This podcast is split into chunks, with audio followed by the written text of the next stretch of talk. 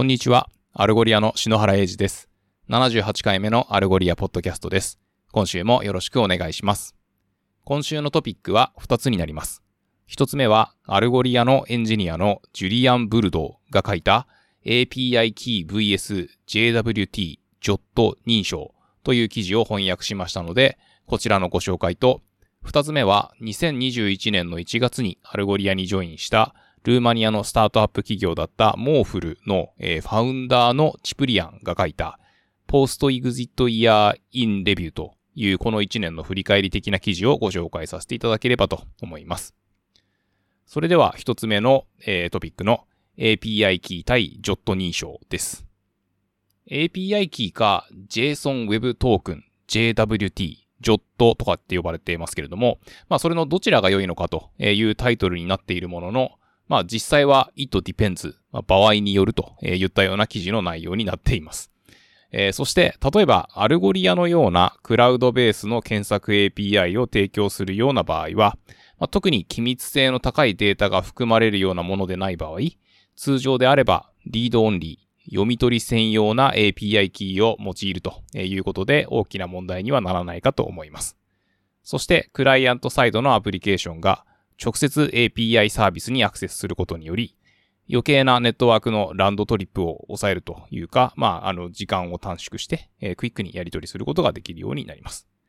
ただし、データを更新するような API キーの管理は慎重にとえー言いますか、えークライアントサイドに決して渡すことなく、えーサーバーサイドでセキュアに行う必要があるというところで、まあ、あの、こういったシンプルなユースケースであれば、えー、ジョット認証を導入しなくても良いでしょうというふうに述べています。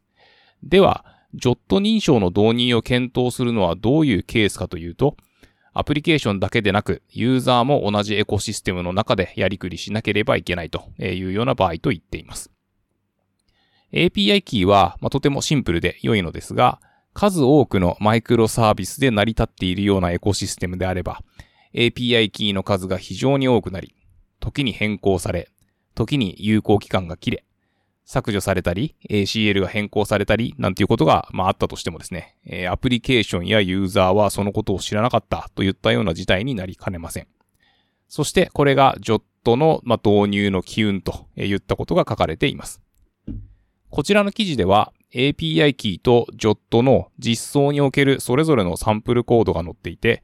個人的には JOT の中身をあまり、えー詳しく見ることがなかったというところもあるんですけれども、まあ、簡潔にどういう形で、えーどのような情報を含めることができるのかといったところがキャッチアップできてとても良かったです。ということで、何十とか、えー何百とかいったような API があって、それぞれのキーをどうするかとか、まあ、よりグラニュラー、きめ細かい制御をする場合に、いかに JOT が有効か、そしてシンプルなユースケースであれば API キーでも十分といったところがよくわかる内容になっているかと思います。こちらは algolia.fm スラッシュ78に日本語訳の URL と元の記事の URL を貼り付けておきますので、よろしければご覧いただければ幸いでございます。続きまして、二つ目のトピックのモーフルのファウンダーのチプリアンが書いた、えー、 post exit year in review という記事のご紹介です。2021年の1月13日に、えーモーフルというルーマニアの AI スタートアップがアルゴリアにジョインしたわけですが、これはチプリアンが創業した3つ目の会社になるのだそうです。資金調達をしようとしていたところに、まあ、買収されたということで、いろんな人から次は何するんですかと聞かれたそうですが、より大きな組織の中で、より大きな成長を目指したいということで、アルゴリアで仕事を継続していくと答えたそうです。その頃のアルゴリアは、まあ、約1年前ですね、えー350人ぐらいの規模で、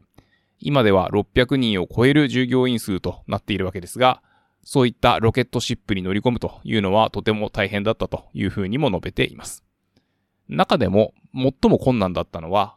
誰が何をしていて、誰が何に責任を持っていて、何かことを成し遂げるために誰と一緒に動かないといけないのかとえー言ったところを見極めるのが大変だったというふうに言っています。モーフルは小さいスタートアップということで、彼は全てを把握していたけれども、アルゴリアではそうはいかず、堂々巡りになってしまうといったようなこともあったのだそうです。そんな中で、全部自分でコントロールするという気持ちを捨てて、周りの人を信頼して任せてと言ったようにマインドを切り替えてから良い方向に進むようになったそうで、今までのある種クレイジーなペースで物事を進めようとするのをやめて、聞くとか学ぶと言ったことを取り入れたと。自分が全てを知っているわけではないことを認めて、自分自ら質問して、えー、耳を傾けてと。えー、まあ、そして起業家として15年間やってきて、一度も、まあ、許可を求めると言ったようなことはなかったんだそうですが、会社全体に合わせていかなければならなくなったということで、まあ、あの、それだけではなくですね、テックスターズという、えー、インキュベーターがあるんですけれども、えー、そこに、以外に、えー、モーフルは投資家がいたわけではなかったので、えー、誰かに何かを報告するということもやってきたわけではなかったということです。なんですけれども、まあ今は、えー、上司とか、えー、仲間と、えー、言ったものを持つようになって、えー、その結果、まあエゴを捨てて、次のレベルへの成長をというふうに振る舞いが変わっていったということでございます。スタートアップの世界では、 fail fast、fail cheap、fail happy とかっていうような言い回しがありますが、え、プロダクトが成熟してビジネスが軌道に乗っているアルゴリアのような状況においては、え、今日戦略を考えて明日実行に移すというようなことはなくて、え、社内、例えば営業、カスタマーサクセス、マーケティング、R&D と、社外、えー、見込み客、既存客、まあ、パートナーと、えー、言ったところの、こう、両方で戦略を実行に移す前に、えー、様々なコンセンサスを得なければならないということがたくさんあります。スタートアップではスピードが全てで、それこそがゲームだったと。しかし、ユニコーン企業においてはゲームのルールが変わる。スピードとパワーはトレードオフなところもあって、時間をかけてじっくりプロダクトの最適な戦略を練り上げて、まあ、その結果、わずか3ヶ月でアルゴリアレコメンドをベータ版としてローンチさせることができたと。そして一度エンジンに火がついてしまえば、もうあとは突き進んでいくのは早かったというふうに述べています。そんな中で、会社、プロダクト、チームといったものの構築について、自分が考えているほど自分は分かっていなかったというふうに述べていて、謙虚さを持って取り組めば自分はもっと良くなれるし、そして聞く力がそれをさらに後押ししてくれると。まあそういうふうにですね、いろんな人の声を聞くって言ったところには、えー、忍耐が必要であったり、学ぶのにももちろん謙虚さが必要なわけですが、アルゴリアにおいては、どのようなシチュエーション、まあ、えー、こういった学ぶ機会とか聞く機会っていうのがたくさんあるというふうに述べています。また、何でも大きい声でアピールすることを自信と勘違いしていたところがあって、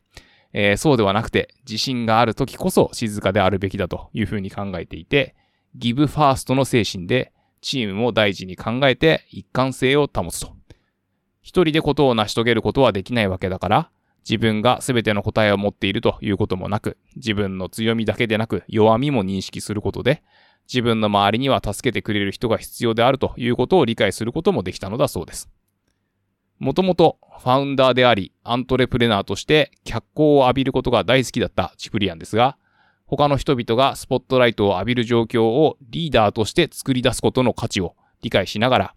自分のコンフォートゾーンから抜け出して変化を受け入れてきています。さらに、つまらなくなったら諦めると言ったようなことが以前はあったそうですが、成功する人は愚直に派手ではないことも率先してやってのけていて、ひょっとしたらあんまり面白そうではないようなこと、泥臭いこと、他の人がやりたがらないようなことを進んでやっている人が自分を前進させているように見えると。つまり他の人が一歩引いているような状態の時こそ、私たちは前に進んでチームでそれを成し遂げると。えー、ということで、これからも、まあ、あの、会社の中のイントレプレナーとして、えー、このジェットコースターを乗りこなすことで、彼自身は第二の山を登っているということでま、勝利を祝うことは重要だけれども、それに甘んじてはならず、ゲームはまだまだ続いていて、やるべきことはたくさんあるというように結んでいます。まあ、なかなかですね、こういうこう、 insightful な、えー、ブログ記事っていうのは、あの、アルゴリアの、まあ、情報の中でも出てくることそんなに多くないんですけれども、えー、今回はですね、えー、ちょっとなかなかこうユニークな記事だなと思って取り上げさせていただきました。えー、ということで今週は以上になります。お聴きいただきありがとうございました。来週もよろしくお願いいたします。